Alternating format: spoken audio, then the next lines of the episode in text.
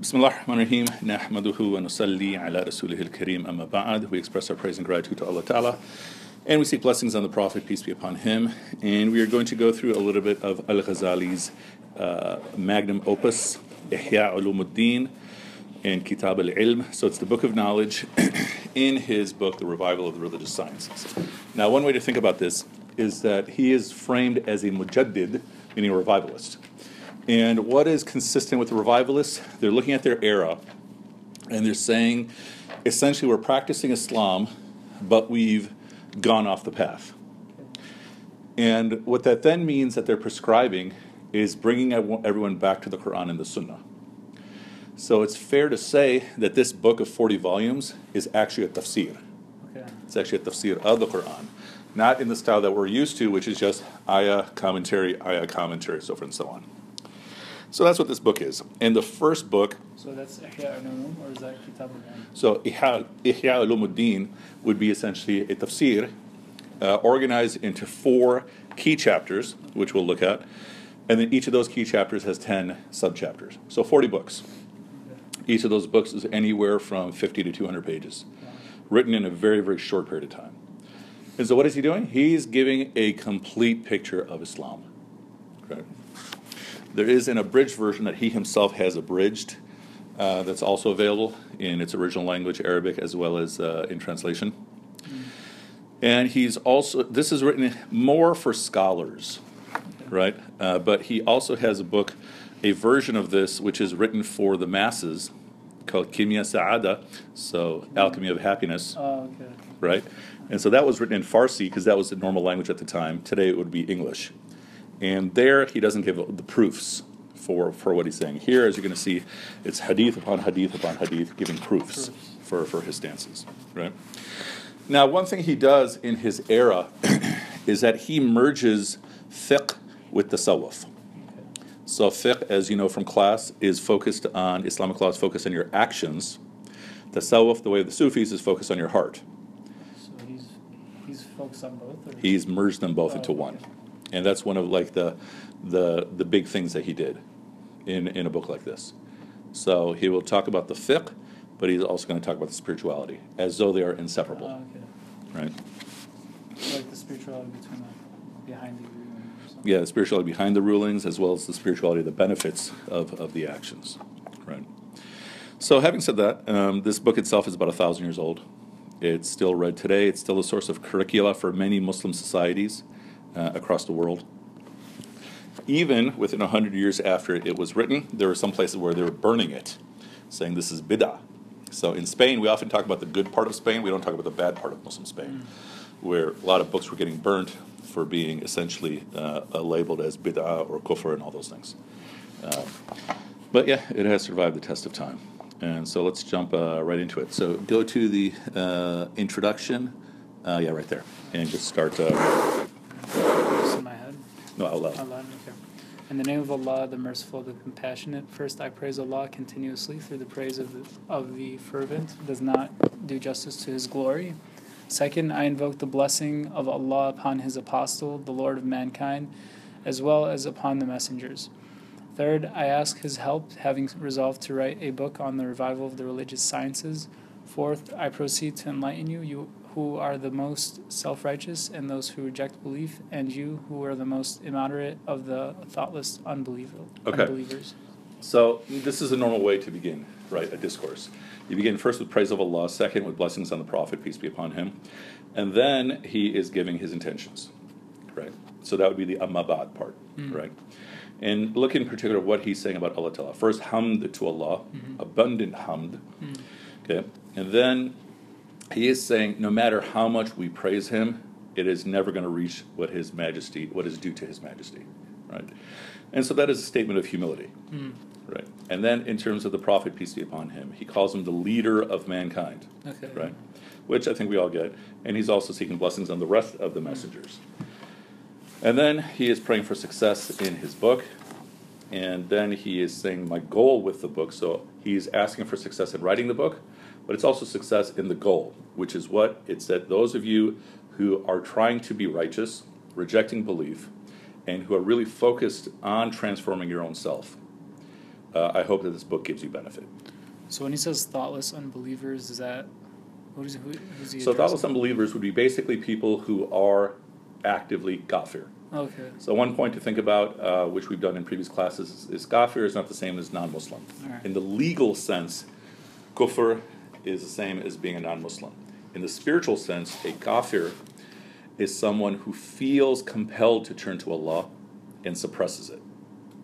Which means most everyone who's non-Muslim might be jahil, right? Um, and even jahil is a, is a tough word. Might just say ghayr Muslim, right? But a kafir is someone who actually felt compelled. So why we call the people at the time of, of the Prophet, peace be upon him, kafir?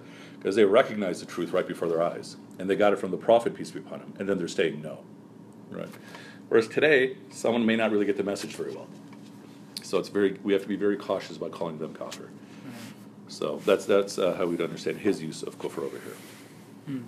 Okay, let's go to the next paragraph.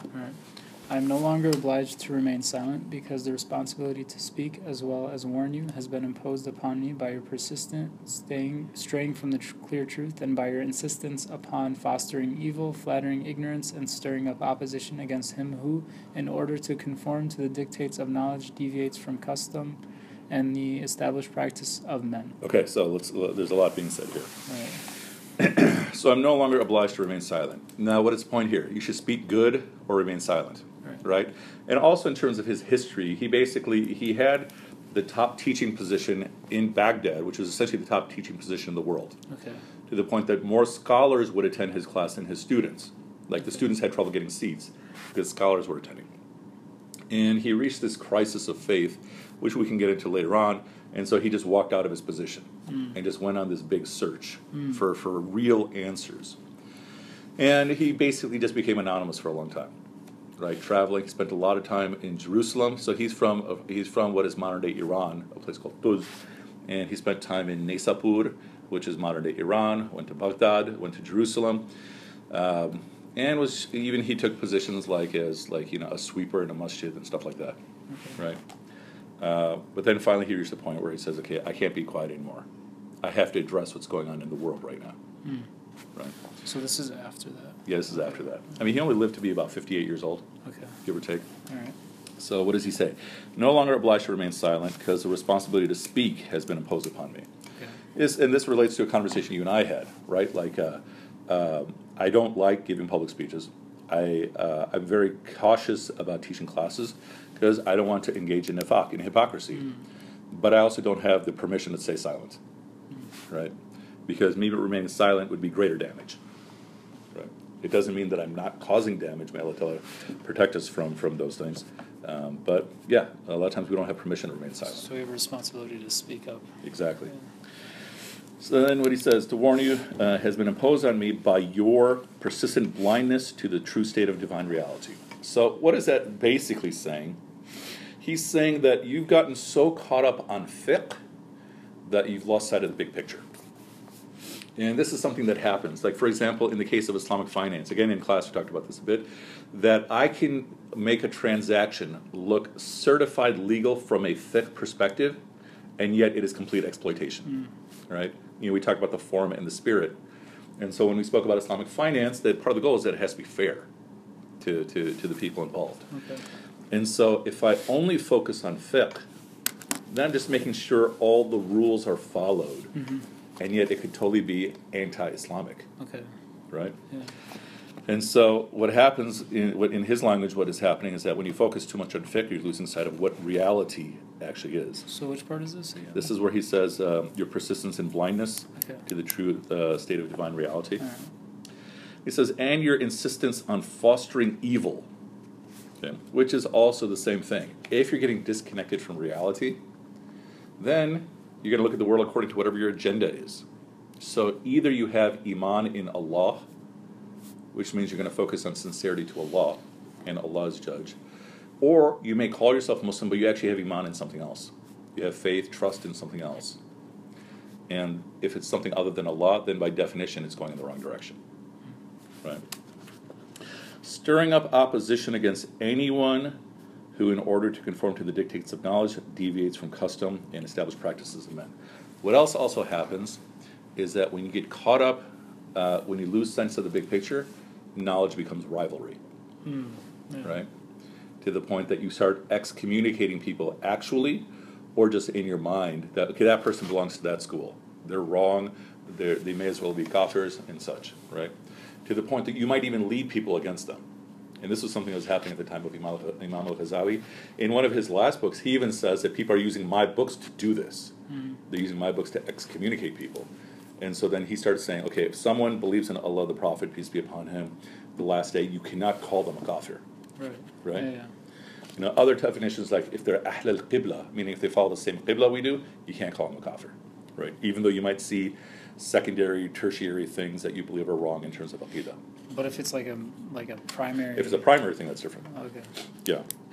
And even then, you have to be careful Mm. because a lot of times we follow the beliefs that we're just born into, Mm. right? So people often just don't even know any better.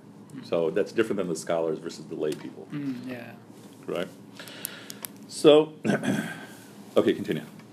In doing this, Uh, where's it? in doing this, he fulfills God's prescription for fu- pur- purifying the self and reforming the heart, thus somewhat redeeming a life which has already been dissipated in despair of prevention and remedy, and avoids by it the company of him who the lawgiver, Muhammad wasallam, described when he said, "The most severely punished of all men on the day of resurrection will be a learned man whom Allah has not blessed with His knowledge." Oh, okay, that's pretty scary, isn't it, that last part?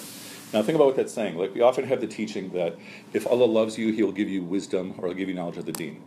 And a lot of times we understand that to mean that, okay, if Allah's giving me knowledge, that means He loves me. No. If He's giving me knowledge and I'm not acting on it, that's the opposite of love. Mm.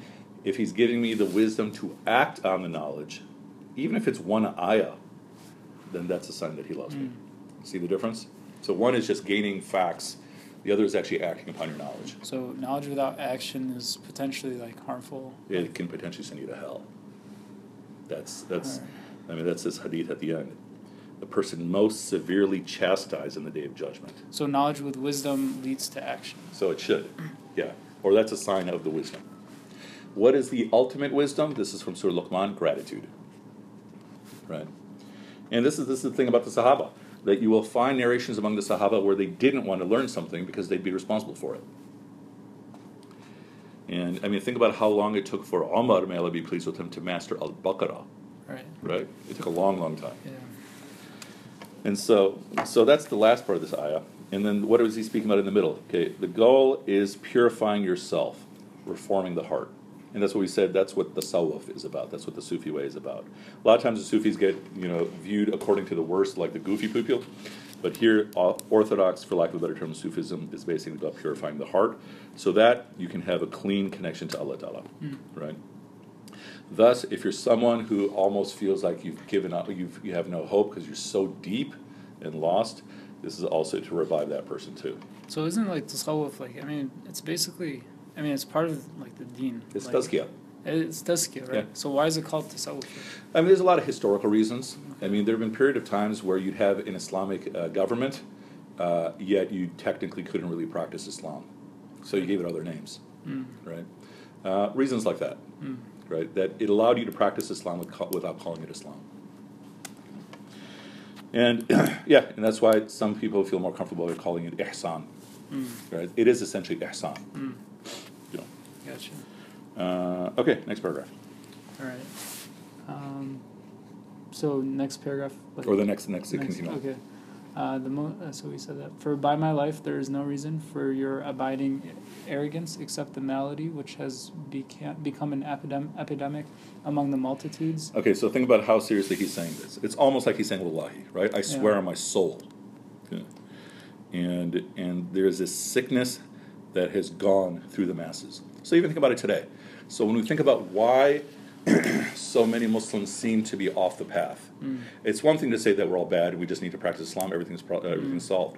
But the real issue is to figure out okay, what is it that's making all this happen? So we might say, okay, you have access to all these inappropriate things on the internet that you have in your hand, but that's not even it. It's what is it that's making me desire to go to those things? And so each generation of Muslims has to figure out those answers. You have to figure out how to practice Islam in your time Mm. To make it something easy for everybody to do, Mm. which means you have to figure out what are the sicknesses of your time. So the sicknesses of your generation will be a bit different than the sicknesses of my generation. Mhm. And that's one of the challenges. Because by the time I might figure out the answers, it's already too late. Right? So it means we also have to look towards the future and see where things are going. Okay. So he's saying that there's this deep malady among the masses. All right. Okay. Um, so the malady consists in not discerning this matter's importance, the gravity of the problem, and the seriousness seriousness of the crisis, in not seeing that life is waning and that we, what is to come is close at hand and death is imminent, but that the journey is still long and that the provisions are scanty, the dangers are great, and the road blocked. The perceptive know that only knowledge and works devoted to God avail. Okay, so what is he saying is the malady? And this you can apply to almost every generation. People don't realize that the next life is real. And it's racing towards you. Hmm. Right? You know, like we, we often speak about Surah Al Asr, that I swear by the passage of time, mankind is in loss, except for the one who's doing one, two, three, four. Hmm. Right? So even as you and I sit right now, the day of judgment is racing towards me. Mhm. It's racing towards you. And then what does that mean? It means the dunya that I'm in, it's it's vanishing. So think of all the efforts I put into dunya. The only thing that's going to last is knowledge and work devoted to Allah Ta'ala. Right? So in this world, what has weight? It's like physical things. In the next world, what has weight? It's your actions in this world. That's why even correct or incorrect things stated with the tongue can be huge, even though it takes zero calories to say. Hmm. Right? And again, this is straightforward. I think we all get this. But the point he's making is that this is the malady at that time. That they've gotten so immersed in the world that then they've gotten so immersed in fiqh. Hmm. And thus, as a result, they've lost a sense of reality, which means the day of judgment doesn't seem real to them. It's become more about like I'm more knowledge than you. Like So that becomes part of it, right? It becomes a rivalry of knowledge. But even just for the lay people, you know, think about it this way. Think about how vivid for you tomorrow at 10 a.m. is. You can imagine what you're doing. You can imagine where you're going to be sitting, etc. Right? Now, can you say for yourself when you st- imagine yourself standing on the day of judgment, is it as vivid for you? Right? Right. I mean, for most of it, it's not. Part of the reason is because tomorrow you're also part of a routine. Yeah. Right? You know, this is what my Wednesday at 10 o'clock is like. Um, but the point is that the more dreamlike and imaginary the day of judgment seems to me, the less real it seems to me, which means the less I'm going to devote my actions to it without even realizing. Right? All of us will say we believe in the day of judgment. But how real hell seems to me, how real heaven seems to me, will dictate how much I dedicate myself to it. Because hunger is real to me. I'm going to dedicate myself to making sure I don't fall hungry, especially if I'm someone who's been hungry, right? If I'm someone who all my stuff has been taken care of my whole life because my parents or whatever has been taking care of me, then I'm not going to have that as much of a priority, right?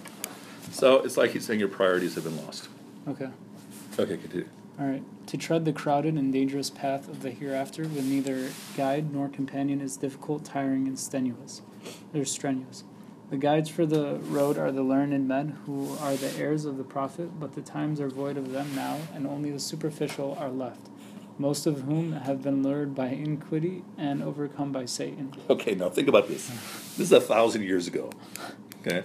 So, one of the signs of the coming of the end of times is that Allah Ta'ala is going to take away knowledge by taking away the scholars. Scholars, yeah. And he's saying this a thousand years Wow. ago, Yeah, right? So, what can we say about today? SubhanAllah, That's right? nuts. So, what is he saying? if you try to do this without a guide, or if you try to do this alone, it's going to be really, really hard, Hmm. right? And this is the important point about the Sahaba, that they're called Sahaba, companions of the Prophet, peace be upon him. So, he's the guide, but they're also all doing it together, Hmm. right? So, even when the guide has passed away, they're still together, Mm. right? And so, that's an important point about community. So, think about our era where community is completely broken down. Mm. Like, we might all go pray Eid together or, or do Jummah together, if we go Hmm. but we're still all disconnected from each other. Right. Right. And there aren't too many guides, or people are often skeptical of guides. So in yeah. this case, like a guide would be like a teacher or Yeah. someone that you look up to, or Yeah. That- Okay. like think of a master and an apprentice, that type Mhm. of relationship. And so, who are the guides? They are the heirs of the prophets, peace be upon them. So, Mhm. meaning the scholars. So, the scholars are the heirs of the prophets. Hmm. He says, Our age is void of them, only the superficial remain. Mhm. So, what is one way that knowledge is dissipating? The depth of knowledge is decreasing with each generation. Mm. So, there might be the same number of scholars, but the depth of their knowledge just keeps decreasing and decreasing and Mm. decreasing. To be, it becomes more and more shallow, Hmm. right? And Satan has mastery over most of them. That's very, very scary. Yeah. He's saying this again a thousand years ago. There's uh, one of my favorite stories. Again, is it true or not? Allah knows best, but the lesson is, is, is really good. So Abdul Qadir Jilani, who's one of the big figures of, of this era, he's about 100 years after, 150 years after Imam al-Ghazali. There's a famous story of him walking through, according to some narrations, a forest, according to other narrations, a desert. Like he's on a retreat. And this light appears before him, and this beautiful man walks up to him. And the beautiful man walks out of the light and says to him, I am Allah, do sajda to me. Okay? And Abdul Qadir Jilani says, uh, A'udhu billah, you are not Allah, you are shaitan. And then shaitan says, Yes, you are correct, your knowledge saved you. And then Abdul Qadir Jilani says, A'udhu billah, it was not my knowledge that saved me, it was Allah that saved me. And then shaitan says, Yes, you are correct again, but you should know that I've led 100,000 scholars astray because they thought their knowledge saved them. Wow. Yeah. And so that's the point here that it is not your knowledge that is saving you, it is not your ibadah that is saving you. What does your knowledge and ibadah give you? It gives you clarity in your relationship with Allah. Hmm. It fulfills your obligations to Allah. But it is Allah who is saving you. That's why we say in every khutbah, right? Whomever Allah guides, none can misguide. Whomever Allah lets astray, none can guide. It's not your knowledge that is guiding you. It is not the guide who is guiding you. So knowledge gives you clarity. Is that what you said? Knowledge should be giving you clarity, Okay. right? And ibadah should also be giving you clarity. But Allah is the ultimate guide. Allah is the one who is guiding you. So you may be guided through someone, but it's not the person who's guiding you. It is Allah who's guiding you. Gotcha. And that's something that's very easy to forget. Mm-hmm. Okay, continue. All right. So every every one of them was so wrapped up in his immediate fortune that he came to see good as evil and evil as good, so that the science of religion disappeared and the torch of the true faith was is extinguished all over the world. Again, he's saying this a thousand years ago. But what is he basically saying?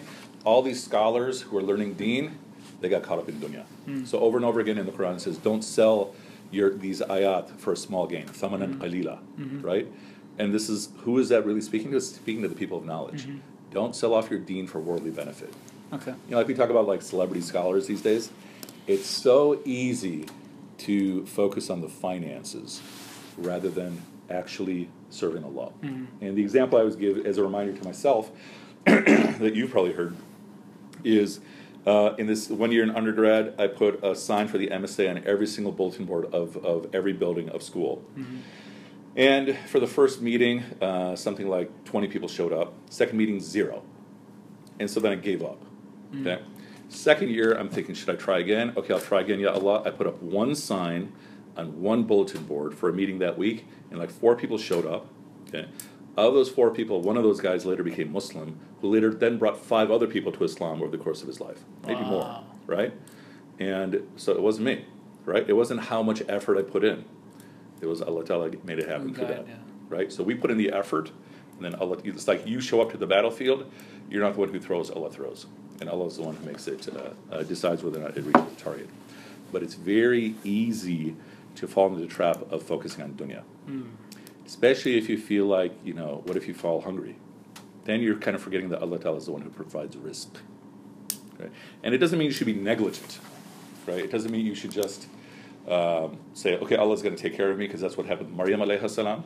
But I mean, the Sahaba worked, even to the point that the uh, uh, Abu Bakr was trying to work to pay for himself while he was Khalifa, and then they said, no, no, you got to have a stipend, Mm. right? And Omar required his governors to earn uh, a pay. Oh, it's all work. Yeah. Yeah, you can do whatever you want with the money, but you have to collect pay. Okay, and so what happened as a result?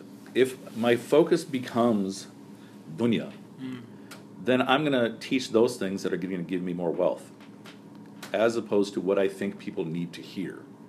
So if a lot of people are going to show up for this type of class, then that's what I want to find myself just teaching over and over again, as opposed to okay, you guys really need to hear this, even though it's bitter, Mm. right?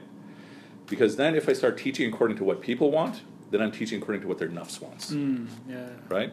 That's why celebrity scholars work because you're not paying for the knowledge, you're paying for the charisma, right? And then what happens with your nafs? Your nafs is always saying, "Feed me," okay? And then it reaches a point where it's basically saying you haven't fed me enough, and it's going to tell you to feed into the haram. Okay?